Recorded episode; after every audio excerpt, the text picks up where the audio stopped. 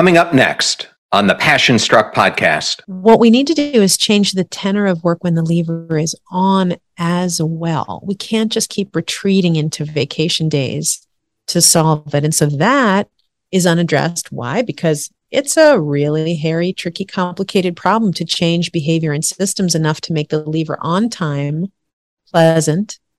But that's what we need to do. The challenge is to not use time off as a reason not to change time on. Welcome to Passion Struck. Hi, I'm your host, John R. Miles, and on the show, we decipher the secrets, tips, and guidance of the world's most inspiring people and turn their wisdom into practical advice for you and those around you. Our mission is to help you unlock the power of intentionality so that you can become the best version of yourself. If you're new to the show, I offer advice and answer listener questions on Fridays. We have long form interviews the rest of the week with guests ranging from astronauts to authors, CEOs, creators, innovators, scientists, military leaders, visionaries, and athletes. Now, let's go out there and become Passion Struck. Hello, everyone, and welcome back to episode 210 of Passion Struck, recently ranked as one of the top 50 most inspirational podcasts of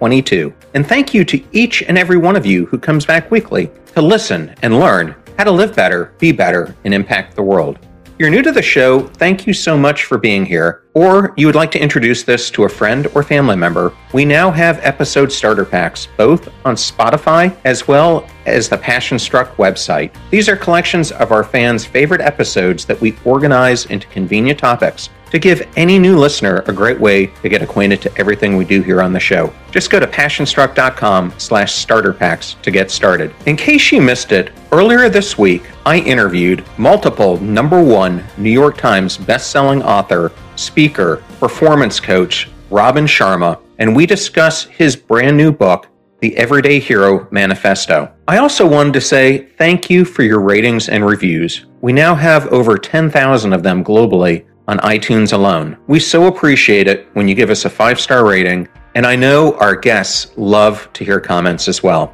Now, let's talk about today's episode. Is it possible to reclaim creativity, conquer busyness, and do your best work at work? Our guest today, Juliet Funt, will discuss what is really causing our busyness, how to take a strategic pause, conquer the thieves of time, learn to simplify our lives, and unhook from the culture of now. In our discussion, Juliet uses memorable stories, easy to use tools, and razor sharp instruction to carve an escape route from the overwhelm of low value tasks and the daily avalanche of meetings, emails, decks, and reports. Juliet Funt is a tough love advisor to the Fortune 500 and a warrior on a mission to decrapify work. Her book, A Minute to Think Reclaim Creativity, Conquer Busyness, and Do Your Best Work, was nominated by the Next Big Idea Club and was Michael Hyatt's leadership book for November. Thank you for choosing Passion Struck and choosing me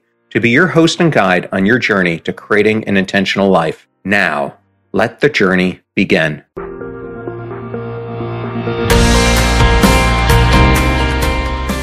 I am so excited to welcome Juliet Funt to the Passion Struck podcast. Welcome. Thank you so much. Well, I always liked to allow the listeners to get to know the guest on the show. And I thought maybe a good way to do that was as I was doing my research on you, I stumbled upon a little bit of a life moment that you had. Can you tell me about your failed rideshare and what it taught you about speaking your truth? What a great little corner to start in. It would just go right there. That's fun. I was in an Uber, or we'll call it a ride share, with my two younger kids who are 12 and 14, but are a little bit young for their ages. And we were in this car and we just went into a progression of worrisome interactions with this driver. First, the music was really, really loud. I asked to turn it down and I got that look in the rearview mirror like, I already hate you. And then he was driving kind of fast and a little dangerous. And I asked him to slow down. And then one time he reached to get a headphone cord out of the little center compartment thing while we were on the freeway. And if you know the 75 freeway in Atlanta, it is not a place where you want to do anything other than pay attention. It is a very difficult place to drive. But on each of these progressive moments, I noticed how nervous I was to say what I needed to this 20 something stranger who I would never see again. And there's a little teeny thing in the back of your mind that remembers that they rate you. And I use Uber constantly for work. So you don't want to be painted as some terrible person. But I asked him about the music. And then he looked in the rearview mirror and begrudgingly turned it down a little bit. And then about three or four minutes later, I noticed the driving. In each one of these, I had a moment where the need rose inside me to say something. And then I felt really nervous. I felt really nervous to say what I needed. And it was wonderful that there were two kids there to be observing because, of course, you're always conscious that you're modeling when your kids are there to say in a gracious way that doesn't villainize this person, I'm sorry, I'm going to need this to be different. And then painfully, five minutes later, to have to say something again was real it was a real test of i'm a very strong person. I speak on stage in front of 10 12,000 people. I'm not a nervous person but just that interpersonal moment of i'm going to say something and you're going to like me less right after i say it and yet i still have to say it.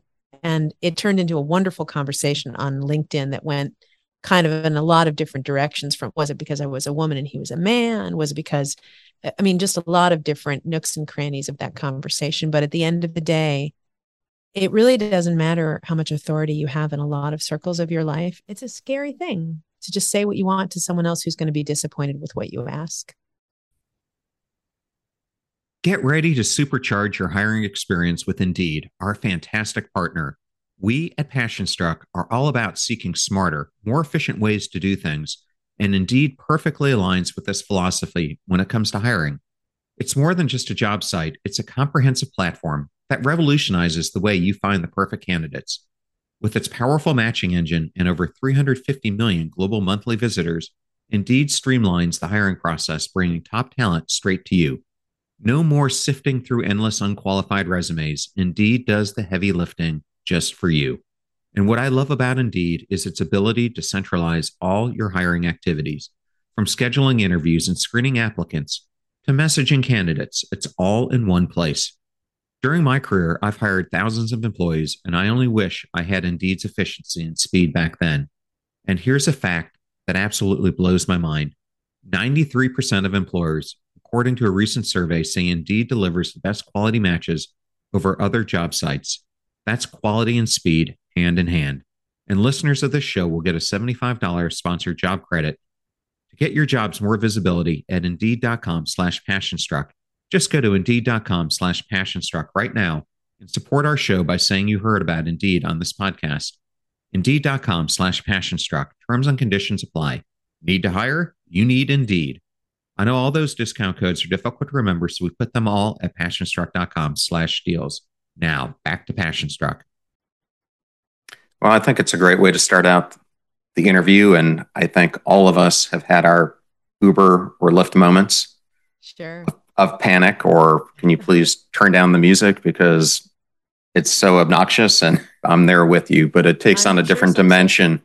yeah. I'm sure some social psychologists could break down the power differential of this is my car, but I'm the guest and it's my music. I mean, it's a fascinating thing if you really break down. I had one Uber driver really school me that this is my car and I'll have the music be you know, there it's too loud for me everywhere. So that's not an uncommon thing to ask. And it it's uh to really be gracious. It was a beautiful moment of allowing myself to slow down and open up because of course you lock it down quick in your mind and say I'm the customer, deal with it. And then to open and say, yeah, that this is his environment and he's in it all day long. How does it look from his perspective? That we call it the 360 POV to really look at all the different points of view. There's millions of opportunities a day to look within and figure out how you could be a slightly more open person. And when you have kids around you again, I think it accelerates that willingness. Oh, it sure does. That is a definite. I have found with my kids, they're both now out of the house, just dropped the last one off to college but I've been through many of those moments. Well, you are a very prolific public speaker, and I recently had Jason Feifer, who's the editor of Entrepreneur Magazine, on the show as well, who also does a lot of speaking. And I asked him what his biggest tip was for people who want to get into public speaking. And he told me it was interlocking moments. So he said, in his opinion, the worst thing you can do is memorize your speech. And he tries to keep these stories fresh in his head that he can apply regardless of the situation. So he can change them up based on who he's speaking to. Um, what would be your biggest advice to the listeners or viewers? Well, I'll piggyback on when he said just to share a technique, and then I can move on to I think my biggest advice. I do a lot of coaching of professional teams now in the virtual setting. So, how to present virtually, how to look in this little tiny green dot and actually make eye contact and be present and pleasant. And they have a lot, a lot of folks have trouble with reading on camera. And then they go all the way over to memorizing. As he was saying, it can be a little bit stilted. So, a really wonderful middle ground that you can play with is an acronym TRAP, T R A P, is test, record, absorb, practice. And here's how you do it you test your content, just like he was talking about a story, another story. Try it this way, try it that way. How do I want my flow to go? Then at some point, I advocate that you do write it and you lock it down like a script and that you record that. You record yourself saying it. But the A is the interesting part and it leads to the naturalness that he's talking about. To absorb is you play that recording when you're shaving or when you're cutting carrots or when you're folding laundry and you let the scripted content drip into your head so that little phrases become locked. And then when you practice, you go back to that freedom because all of that is inside of your mind. So a lot of speakers play with that dichotomy between improvisation and scripted, and there are benefits to both. But I really like his approach. And maybe I would add that technique of trap to get there. It's kind of hard to get there and feel the confidence without beginning with a with a script. So that's something that they can play with. I would say my biggest tip is completely in a different area of authenticity. I think I've been speaking for 22 years and I notice in every speaker there is this other character. I call it the speaker persona who crawls up onto them when they are on. And it's a little different than the person that they are. And if you pay attention, you'll notice yourself, say you're standing in the wings at a theater type presentation, or you're about to walk on in front of a conference board to present to six or seven people, or even waiting in Zoom room, you'll notice this personality shift that will threaten to occur. Just sort of now I'm going to get into the mode that I'm in when I'm doing a presentation. And your voice might change a little bit, your posture might change a little bit. And if you shake off that person, kind of blah, blah, blah, say no thank you, and you go back to you, it'll crawl back up. And you say no thank you, and you go back to you. And the more times you can return to the true north of how would I be if I was talking and then I just turned and was talking to a girlfriend or turned and was just talking to my children. And I keep returning to that authenticity and rejecting the lure of becoming a different person while I'm speaking I believe it's that authenticity, that return to you that makes you engaging. Well, I'll tell you one thing since I've started this podcast, I have had to do a lot of practice. And I remember when I started doing the solo episodes, which I do almost every Friday, and I look back now and listen to them, I'm like, oh my God, they were terrible. But you're right. Over time, you get more comfortable and you figure out how after a while just to be authentically you and vulnerable and everything else. And it sounds so much natural when you do it that way than when you're trying to to force it. Or at first, I was trying to memorize them, and that certainly doesn't work because you end up tripping yourself up left and right. So yeah, it's like riding a whitewater. You have like a little memorized section, and then maybe you riff a little, and then a little memorized section. And the more you speak about the same things, the more certain phrases get stuck in your head and then a whole story will get stuck in your head and then for me there's content that I've been talking about for a decade. And so it depends on where you are in that spectrum. But the most important thing is to keep that fluidity. I've done speeches in the past. I remember one about 20, no, about 10 years ago. And it was one of those big shift moments in my career where I was scared backstage. It was a lot of people and it was high end. And I can't remember who it was for, but I remember over memorizing it and it just came out so stilted. And what happens when you do that is the minute that you go off of what you have memorized, now you're in trouble because you're only comfortable when you're writing it exactly the way you've practiced it. And you'll lose it in a way that is visible they'll see it in your face and you'll you'll ha, ah, ah, ha, ah. ha. and if you forget something you beat yourself up afterwards as if they knew as if they had the script in their hands which they don't it's something that you can definitely finesse over time and the zoom version which we now all have to accept is a permanent part of our presenting reality is a whole different ball game of confidence and competence and uh, technical skills, which we all need to learn. There's a lot to unpack. I think we're noticing a lot of teams this year say, well, we kept crossing our fingers that this was going to be over at some point, but it's not. Yeah, I'm not sure it's ever going to go back.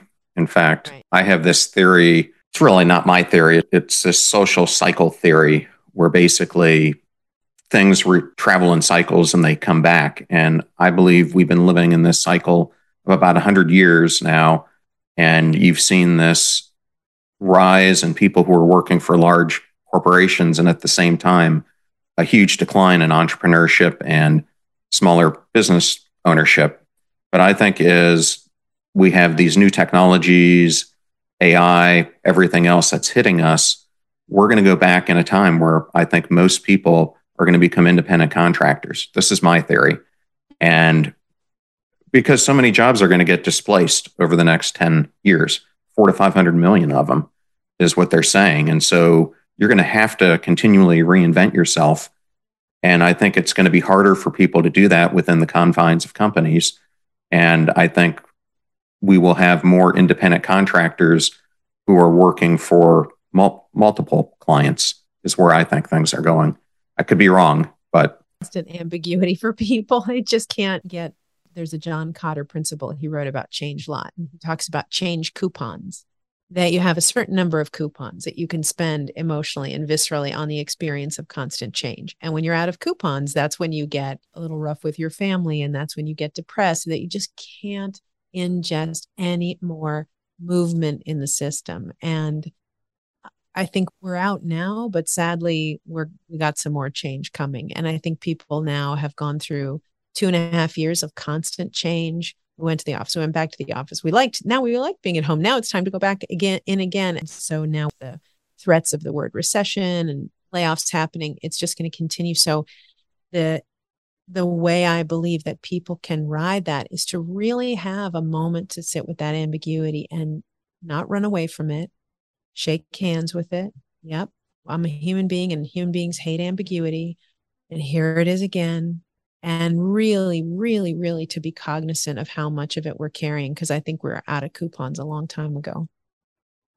I think that's a great analogy for it.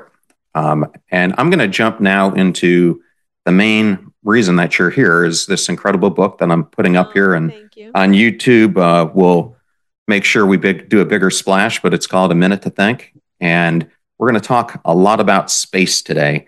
But I wanted to introduce this in this way. Um, so, my background was I was a senior executive in three Fortune 50s and then did a lot of work in private equity owned companies, uh, eventually becoming the CEO of a few of them.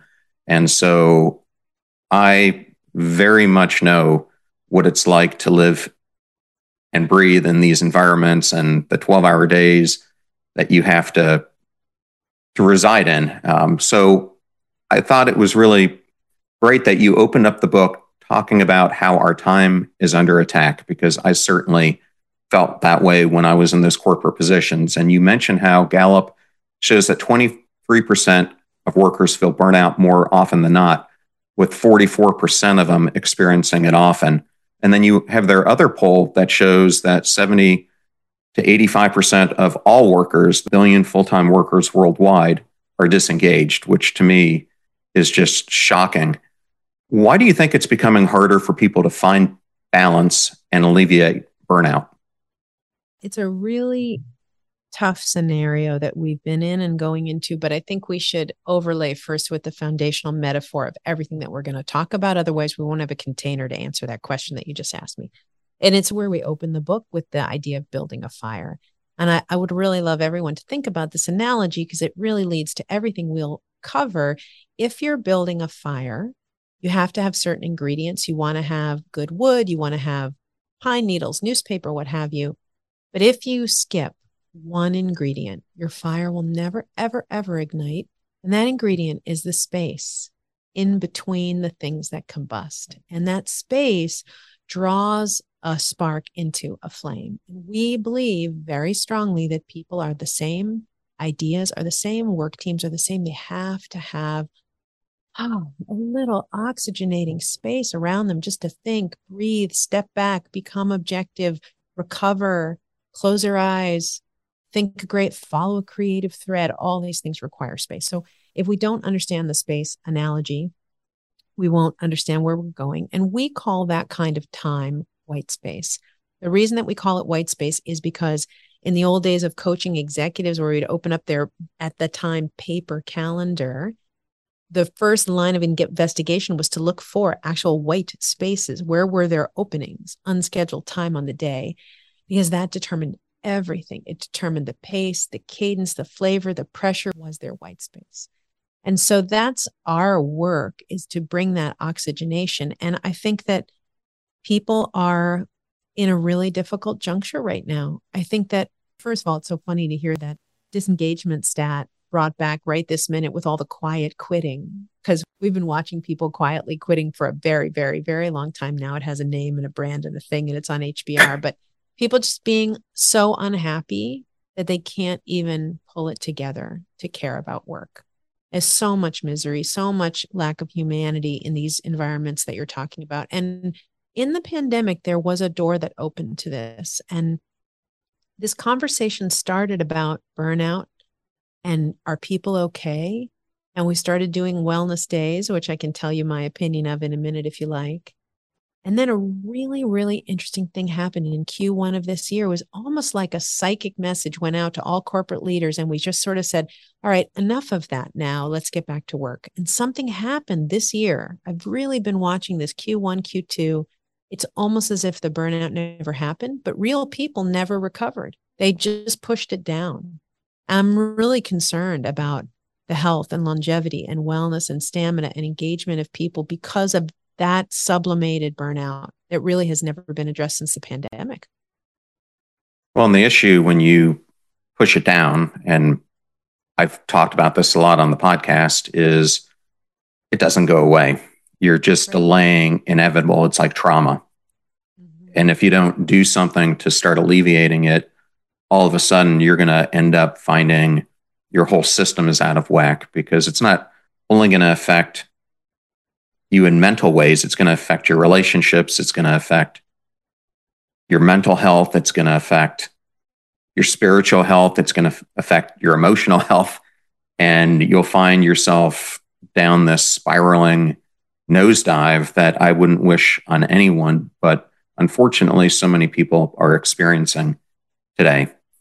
They are. And if the bosses that are listening today also need, I mean, between you and me, all of the goodness that you just listed is really important to life. And some of those corporate bosses, that, that's not the language they speak. The language that they speak is to add one more thing to that list, which is it's also going to really, really get in the way of good work. Your work is going to suck because you're completely fried. And so if someone's listening who doesn't necessarily get galvanized by the wellness human spiritual angle that you rattled off there, the person that you hired, you chose because they had capabilities and talents. And then you put them in an environment where those capabilities and talents are constantly squashed, gives you a poor return. It just gives you a poor return on the investment of that human being, on the buying of their brain. And so, from every angle, it's really important to start to change this. Yeah, and I'll just make this real for a listener. When I was the CIO at Dell, my day would typically begin at 5:30, and at that point, I was checking in with Asia Pac, and I was checking in with Europe to start the day, and interfacing with my direct reports because I had direct reports in 15 countries, and talking about what we're going to do today. Then I'd roll into work 7:30, 8 o'clock, and I was in back-to-back meetings all day long until six o'clock.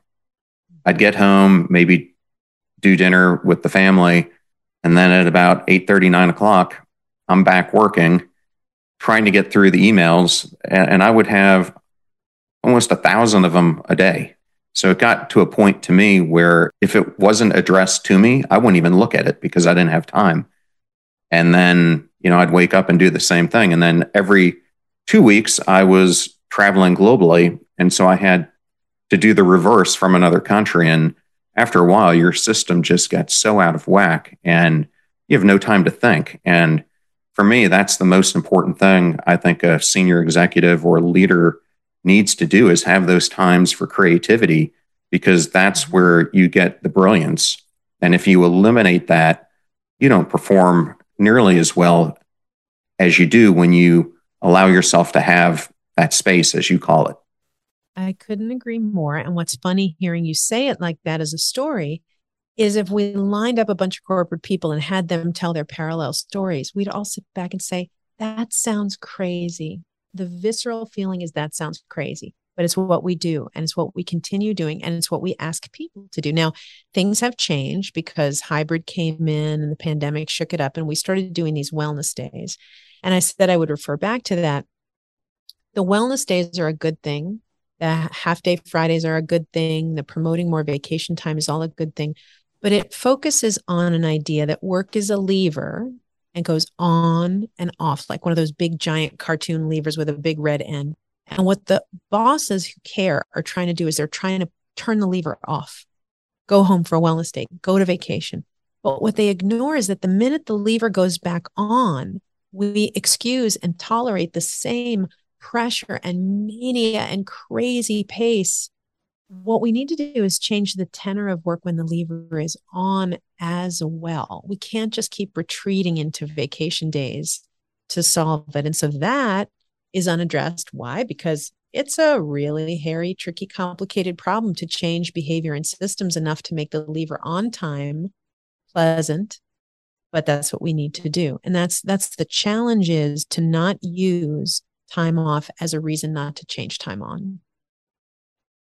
Well, I had a really interesting interview with uh, Jeremy Utley. It's not released yet because I'm under embargo because his book isn't released yet. Mm. But if you're not familiar with him, he is a professor at the D School at Stanford.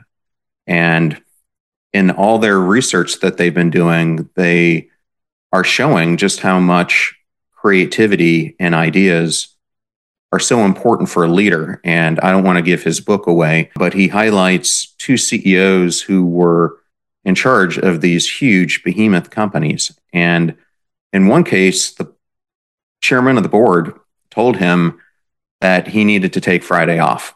And so he thought, well, okay, I'll maybe make my life a little bit easier. I won't attend as many meetings that day. I will leave it to this. And he goes, no, because I don't want you to work at all. Yeah. He goes, I want you to take it off because you need to have time to digest everything that's going on. Your biggest job is to look at strategy, to look at what's happening. And there's no way you're going to do that if you keep running yourself into the ground. And I thought it was really interesting that they're finding this in their research and actually teaching it now to their program cuts across kind of all the programs at Stanford. And so they're teaching this to MBA students, to aspiring lawyers, etc., which I found pretty unique. Let's take that story apart though, because see how interesting it is. I completely agree with him taking the day off to just become objective. But watch this is if Monday through Friday he was working exactly the way that you described, and Friday he doesn't touch work at all, you see that there is still no space in which work related ideas could cook in his free mind. There is no white space where on a Tuesday or on a Wednesday he could just sit back and go, you know, we're thinking of going into that market. I wonder if that's a good idea. I wonder what that would lead to. And just mull and so that's why the use of white space when you're on, when the lever is on, even in small interstitial pieces is really important. And interstitial is an important concept. Not everyone's going to take an executive length session of 30 minutes of white space, but you can add a minute, 30 seconds, five seconds, and it just kind of opens up the pace and snappy cadence of the day and it changes the way things feel. I'll give you an example one of the places that we really advocate people take white spaces between meetings, obviously. So we have a really simple rule they can think about. Instead of letting your meeting calendar look like a paint swatch that you described with color, color, color, color, color, color, you just use the rule with your team never let the colors touch. And what we would like to see is stripes, little stripes of white between each and every meeting, 5, 10, 15 minute stripes. Now, what that does, now all sorts of little wonderful things can unpack inside that white space. You can look back at the meeting you just came from. You can make a note or have an insight. You can learn something. You can go within. You can say, I'm a human being. Should I pee, eat, close my eyes? And then you can look forward and you can say, Who's next? John. Who is John? Who is this person? And you can really become present and available and tailored. And all of that happens in that little stripe. So we're not saying you have to go on a high hill and take an hour of white space by any means. It's foundational, even when it's small. I think that's great advice. And I want to go back to the example I gave of working at Dell. And had I done it differently, I think just like I gave the analogy of their emails that you're addressed as the two where you have to take action versus a ton we get in corporate America, which you're just CC'd on because yep. someone wants you to know everything that they're doing.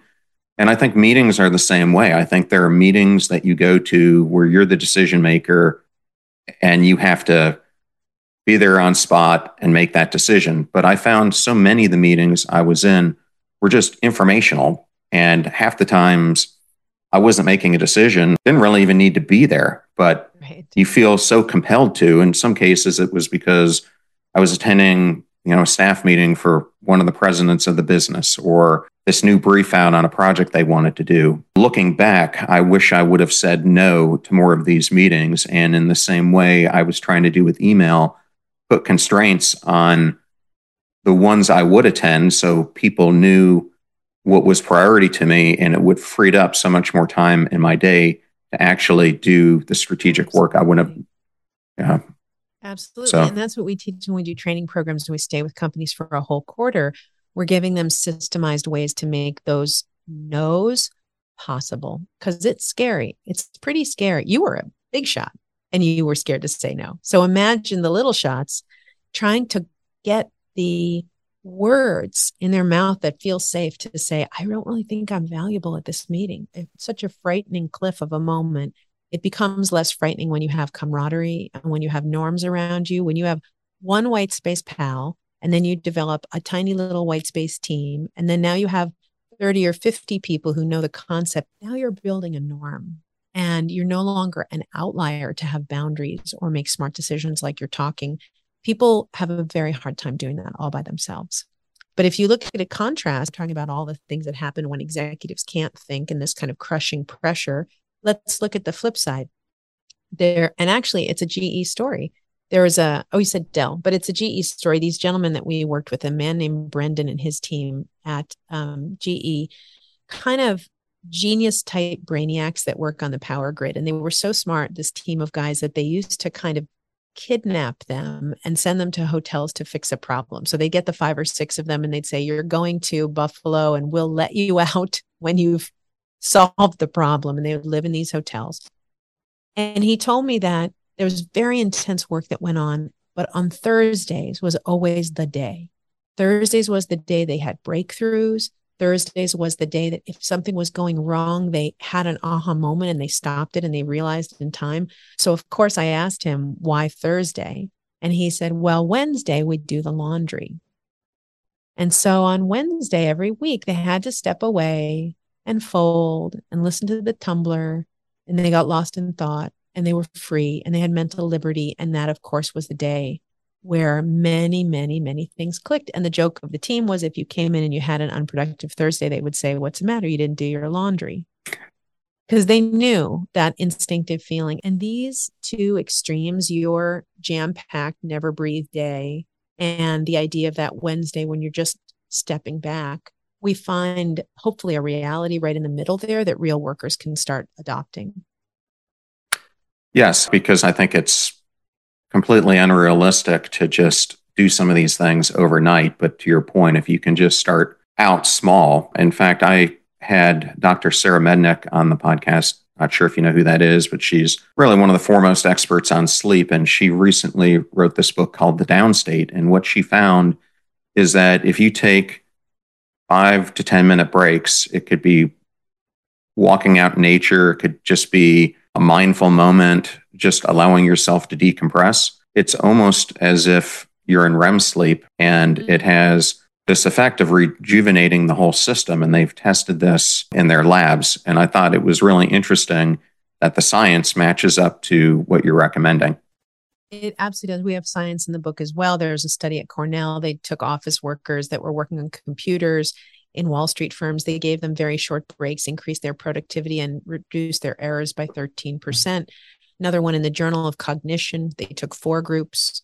Everybody had to do a task for 50 minutes. Only one of the four groups took two breaks in the course of the 50 minutes. They were the only ones that remained constant in their effort, energy, and precision in the course of the 50 minute task there's lots of proof that gray matter likes white space. And this feeling of we deserve it also, in addition to can we prove it and can we prove the science and will it help business? Human beings deserve to be able to move a little slower and have permission to say no and have a feeling of that grace. If there's ever been a time in history where workers have more power and they can say, I want it to be different. I, I really believe it's now. It's this door has been opened with all these changes. I think it's now. Well, if not now, then whenever. When, when is it going to be? This would be, I agree with you, probably the best time for this to happen. I want to jump to chapter four of your book. And in that, you discuss why our assets can become our liabilities. What are the four assets that many leaders bring to the workplace? And when taken too far, how can these assets become risks? And I was hoping you could maybe then also twist that to our personal lives as well. Oh yes. It it flows all the stuff that we talk about kind of flows back and forth because it's universally human. The the chapter you're talking about is called The Thieves of Time. It came out of us looking at busyness for I've been doing this for 22 years for a really long time and looking at the fact that there were lots of things that made people at the end of the day have that feeling of, I'm just overloaded. I can't do another thing. And by the way, I don't even know what I accomplished today. Many of those things were outside of their control. There were things like seasonality of an industry or executive leader decisions that were outside of their control. And yet they blame themselves. They felt like if I could just find the right filing system or reread getting things done or do another podcast, I would crack this. But really, it was systemic. And that systemic uh, quality broke down to four main drivers that fueled all professional overload. And that irony that you talked about is they're actually good things, but they just ran amok. And so the thieves are drive, excellence, information, and activity. Drive, the desire to do more and build and grow, excellence, which can so easily morph into perfectionism, information, which morphs into information overload, and activity can just become frenzy when it is unleashed. And what we saw was that people also had personality components of these. I'm an excellence person. I'm the person who redid our business cards four times because the teal wasn't right. And that is who I am. So I'm always going to double down on areas where something can be more precise. But information people, they get lost in dashboards and spreadsheets and the internet and Google searches. And then there's drive people who plan too many projects in the same month. And so for each of these personality types, and also for the personalities of organizations, we have to be very cautious about the thieves.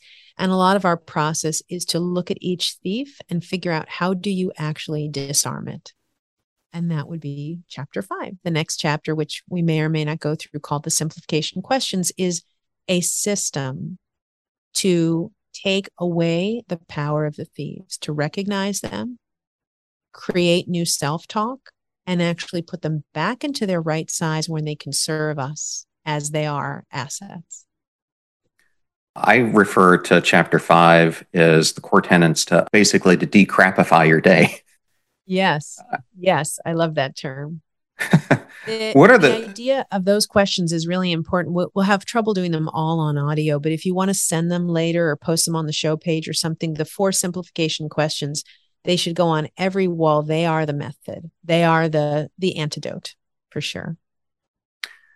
Well, I thought this would be a fun question. Why do so many people today fall into the relish of the hearty thwop of a big tuna of corporate waste hitting the deck. I love it when you quote something from the book. If we're going to be cognizant that the thieves are running our day, we have to figure out how to tame them. We have this tool, the simplification questions. I'll give them to you verbally, but they'll be a little hard to track. That's why it's great to post them on the show notes. So the questions are, and this gets to the tuna is there anything I can let go of? Is the solution to drive? Where is good enough good enough? Is the solution to excellence? What do I truly need to know is the solution to information? And what deserves my attention is the solution to activity. And when you do this over and over, if you post the questions, if you ask them a lot to yourself, you're developing a mindset of what we call being reductive, not reductive has other meanings, but we're talking math now, the mathematical sense of to reduce, to let go, to not be additive, to have less stuff. That is the cutting of emails, meetings, decks, reports, all the waste that is clogging up the day. That waste, by the way, has a dollar value. It's about a million dollars of annual talent time for every 50 people in organizations. So it's very expensive. And there are two types of waste. The tuna is big things that you can cut and the krill is little teeny tiny waste that is your advantage to remove. The tuna would be I'm going to let go of a market. We're going to let go of a product. We're not going to build a new course this year. That's being reductive in the area of tuna. Krill is I'm going to shave five minutes off every meeting so I can breathe or I'm going to learn how to write with radical brevity. So every single email I send has 5, 10, 15 less words to keep the weight off of other people. And so between tuna and krill, it's absolutely amazing to see how much weight you can remove. I just finished a case study of a software company that regained 22 hours per person per month from a combination of tuna and krill.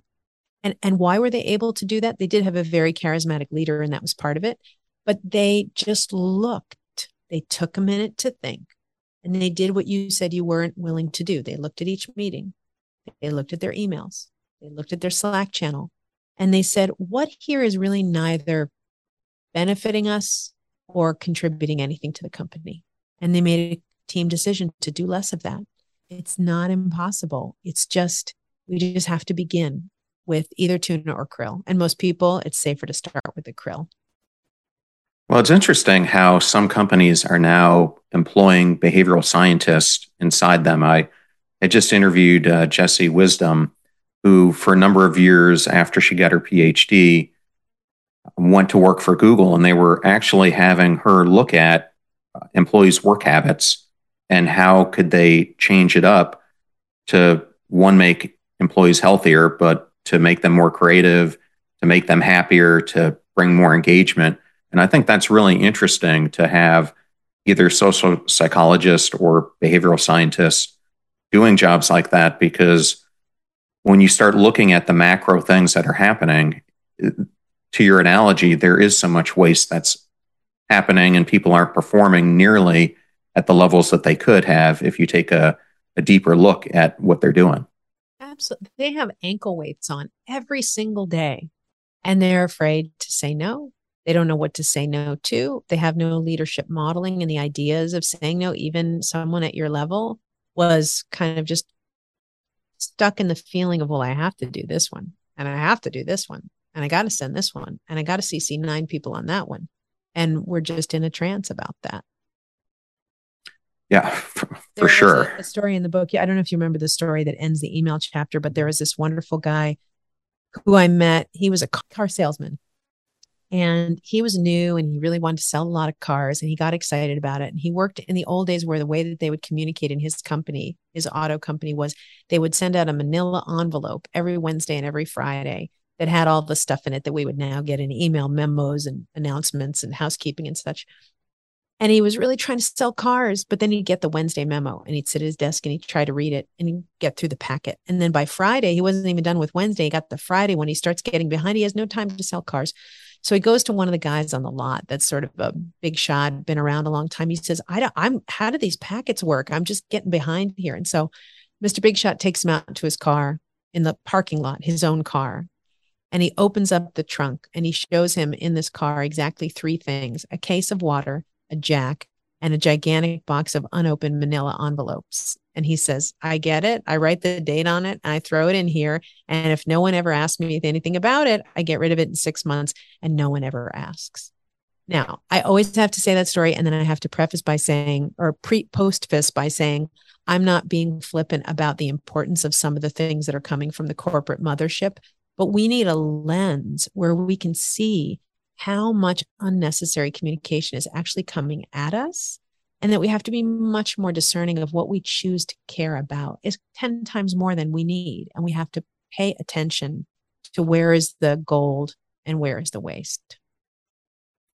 Well i'm going to jump from this topic to another one that i think we're going to enjoy talking about. Uh, my podcast today has dr cassie holmes on it and cassie is the foremost expert in the world on time and happiness. And in our discussion, she talks a lot about the need for vacation time. And it's something that you reference as well. So, what is the importance of vacation time, which in all these other countries, it seems like throughout the world, they take a whole month of August off and this and that. And we get our two weeks, whatever you have. And most people don't even end up using it. Why is that such a mistake? Vacation is unbelievably restorative, and we all know that. But the place in the vacation conversation where I've really staked my claim, I'm a, I agree with everyone who's saying we need more vacation. We should take it. We should take every day of it. It's ridiculous to be paid to take these days and not take them. But my corner of this argument is disconnected vacation. The difference between waking up in Cancun and checking email before breakfast room service versus waking up in Cancun and not checking email before breakfast room service is a million miles apart. And the reason is that I really feel that every day of vacation takes you further away from work in a linear way. Like if you were driving from New York to LA, you wouldn't turn around every four hours and check on New York just to make sure it didn't need you. You would keep going to get to a different destination. And when you've been on vacation for a week, two weeks, three weeks, I've had a disconnected month before, you arrive at a different place, a place where you connect with parts of yourself you forgot about, a place where your eyes and your head feel like they see clearly in a way that you haven't really accessed probably in a long time. And most importantly, when you turn around and you think about New York, you've become fully objective. You are objective now about the work that you do and the place that you work and the people that you work with. And you see them in a different light where I promise you, if you keep checking, you don't have those gains. So the real um, call to action for me with people is to attempt that disconnected vacation. Now, what they need on the other side is some way to be have it be less scary when they come back. And the tool for that is called a reentry day. I think that's in the book. The reentry day is simply the first day when you return from a disconnected vacation. You'll feel terrified on the Sunday to open the email on the Monday. It'll be just overwhelming unless you planned it before you left. The whole day should be blocked with reentry activities four hours on email, maybe two hours on one on one check ins, zero meetings, zero projects. The day's purpose is to re enter. And when you have that container, then it's less scary to disconnect in the first place. I love that, the re entry day. I wish that was something I would have employed myself. And I have to tell you, um, I made a major change in my vacations after I had this one in when I was at Lowe's and we had this big briefing coming up where once a month we had to meet with the CEO and all the presidents of the different divisions. And we would go through the entire IT portfolio. And I had this just incredibly important project at the time that I was the lead on that I was going to have to brief. And we go on this vacation down off of Wilmington to Bald Head Island. It's supposed to be this time of just getting some free space to myself. And I ended up getting bombarded the entire time by calls. Then I had to leave because things were falling apart three days in to go back to deal with them, then deliver the presentation to this committee. And then by the time I got back, it was as if I missed everything about the, the vacation that I would have had. And after that, from that point forward, I tried on the vacations I did to say, unless it is absolutely the world is coming to an end, do not bother me because I'm not going to be looking at emails. I'm just going to put my phone to the side and try not to do that. But it's, it's harder than you think to completely disengage oh, like so that. Difficult. You need to first of all buy a real camera because then you won't have the rationale. You get a car with a GPS, separate GPS, and a real camera. And now you've eliminated two reasons where you think I have to have my phone with me all the time because I have to take pictures and, you know, get around. And then you lean into it. And I mean, you can go so far. There's a gentleman in the book, a CEO, who actually started paying his people to take time off. He called it paid, paid time off. And if they returned for one week of truly disconnected vacation, they got a $7,500 bonus. And if they checked email one time, they lost the money. And so people who get this, who believe in it, why would he do that? Why would he give that much money away? Because he knew that he gets back a different employee at the end of that week. He's willing to invest the money to transform the weary, shallow thinking employee into a vital, deep thinking returner. And that's why he pays that money. We believe in it really strongly. And I think it will become more and more of a trend as this post pandemic burnout is felt. People are going to understand that taking the days is not enough. They're going to understand that you actually have to take rest during the days, rest from the topic. Uh, the other thing you can do is treat your weekend as if it's a short vacation as well. I, so, I, did an article on that and it was really hard. I, I, noticed myself in the pandemic, we were recovering like everyone else. And there'd been, there was this day where I woke up and thought, I don't remember when I had a full vacation, a full weekend. And you kind of forget how to do it. You sit and try to read fiction and like you're from another planet. You don't remember how to do it, but it, you can get it back. Oh, you certainly can. Uh, we have touched on chapter seven a couple times now, and it's the chapter where you go into managing email uh, and I was going to ask you some questions about it, but since we've already covered it, I'm going to let this one go uh, because I want the listener to buy your book. And I will tell the listener that in there, uh, Juliet provides some great advice on how you right size your email and questions that you can ask yourself to do so. So, something that you definitely want to check out. Um, I'm going to jump to chapter eight, and you introduce the 50 50 rule. What is it, and how can you apply it to your work and life? I was just talking to my 14 year old about the 50 50 rule yesterday, although I never would use a, a mommy teaching term and then it would turn off. But the 50 50 rule is anything that upsets you at work is 50% your fault until you've asked for what you want. You have to ask, you have to find a way to ask. So, Alex was in a personal finance class, and the teacher talks so fast that he can't take notes. And all the other kids say the teacher talks so fast that they can't take notes and no one's ever told the teacher because it's scary. So it's scary to say, Excuse me, Mrs. So and so, you talk so fast, I can't take notes. But until someone has said that, it's 50% the student's fault and 50% her fault because bosses are the same. They may not always know what the things are that you need. Colleagues are the same. And so we work for that accountability, that onus upon ourselves to say, it's so fun to use the recreational blaming to escape from my uh, inner life here. But if we really slow it down, what is bothering me and have I actually asked for what I wanted? And then maybe if it's a corporate ask, we can get more organized and say, have I made a note and maybe asked again in three to six months? Or have I kept a record of the methods in which I have asked or given feedback so that there's documentation of the thread? Or am I just complaining? I think the 50 50 rule really opens people up to see. I mean, initially it might make you feel, oh, it's my fault. The word fault is a heavy word, but it's also my power, my opportunity to say, I have 50% more power to change the things that drive me crazy at work than I thought I did yesterday once you really ingest that reality. Yeah, th- thank you for that. And that's really good advice. Um, I also liked this, and I think it came from that exact chapter as well. And that's the analogy of the hourglass and how you use it to decide what to say yes and no to.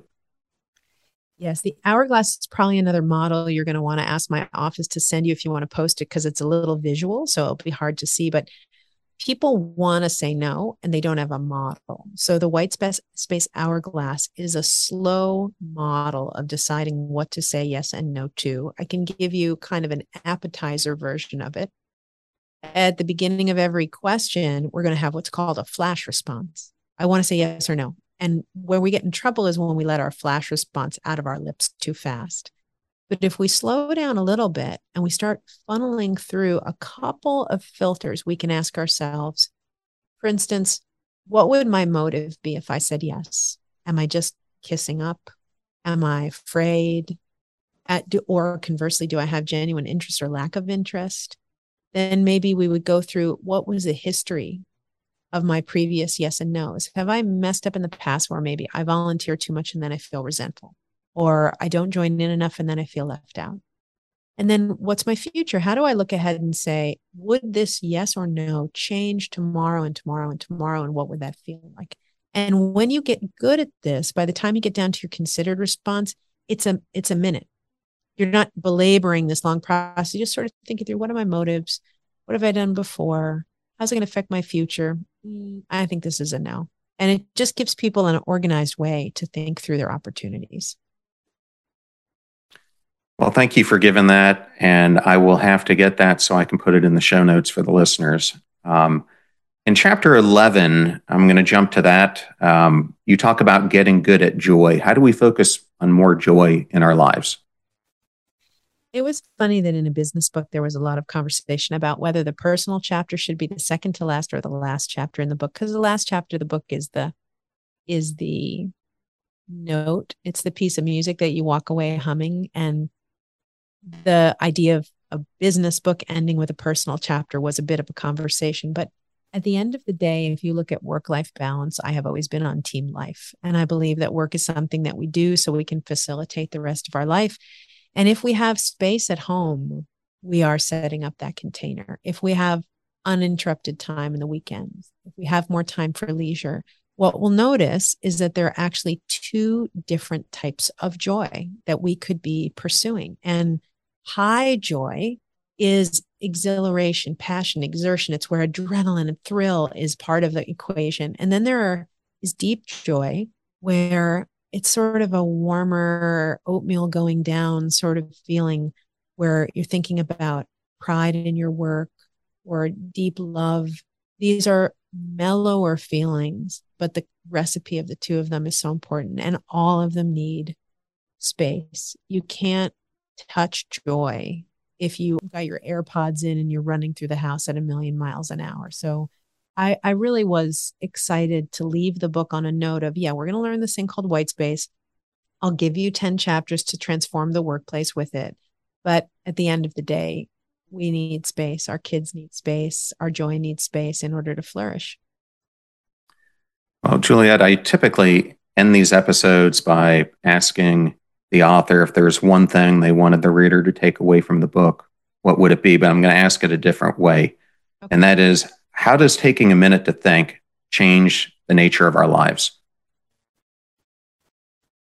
It gives us more respect, I think, for each minute.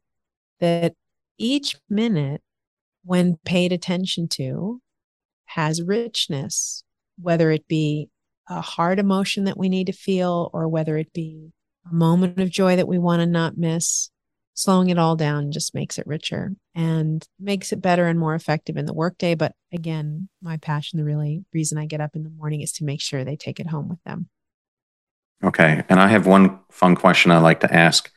Sure. Um, if if you were selected to be an astronaut and you were on the mission to Mars and the powers okay. that be told you that you and your crewmates each could lay down one law, one regulation, one you know universal thing for civilization on Mars, what would it be? Oh, good one. It might be that when you call your credit card company that you're connected immediately to a live human being. I think that would relieve more pain than all of my work. But let's say,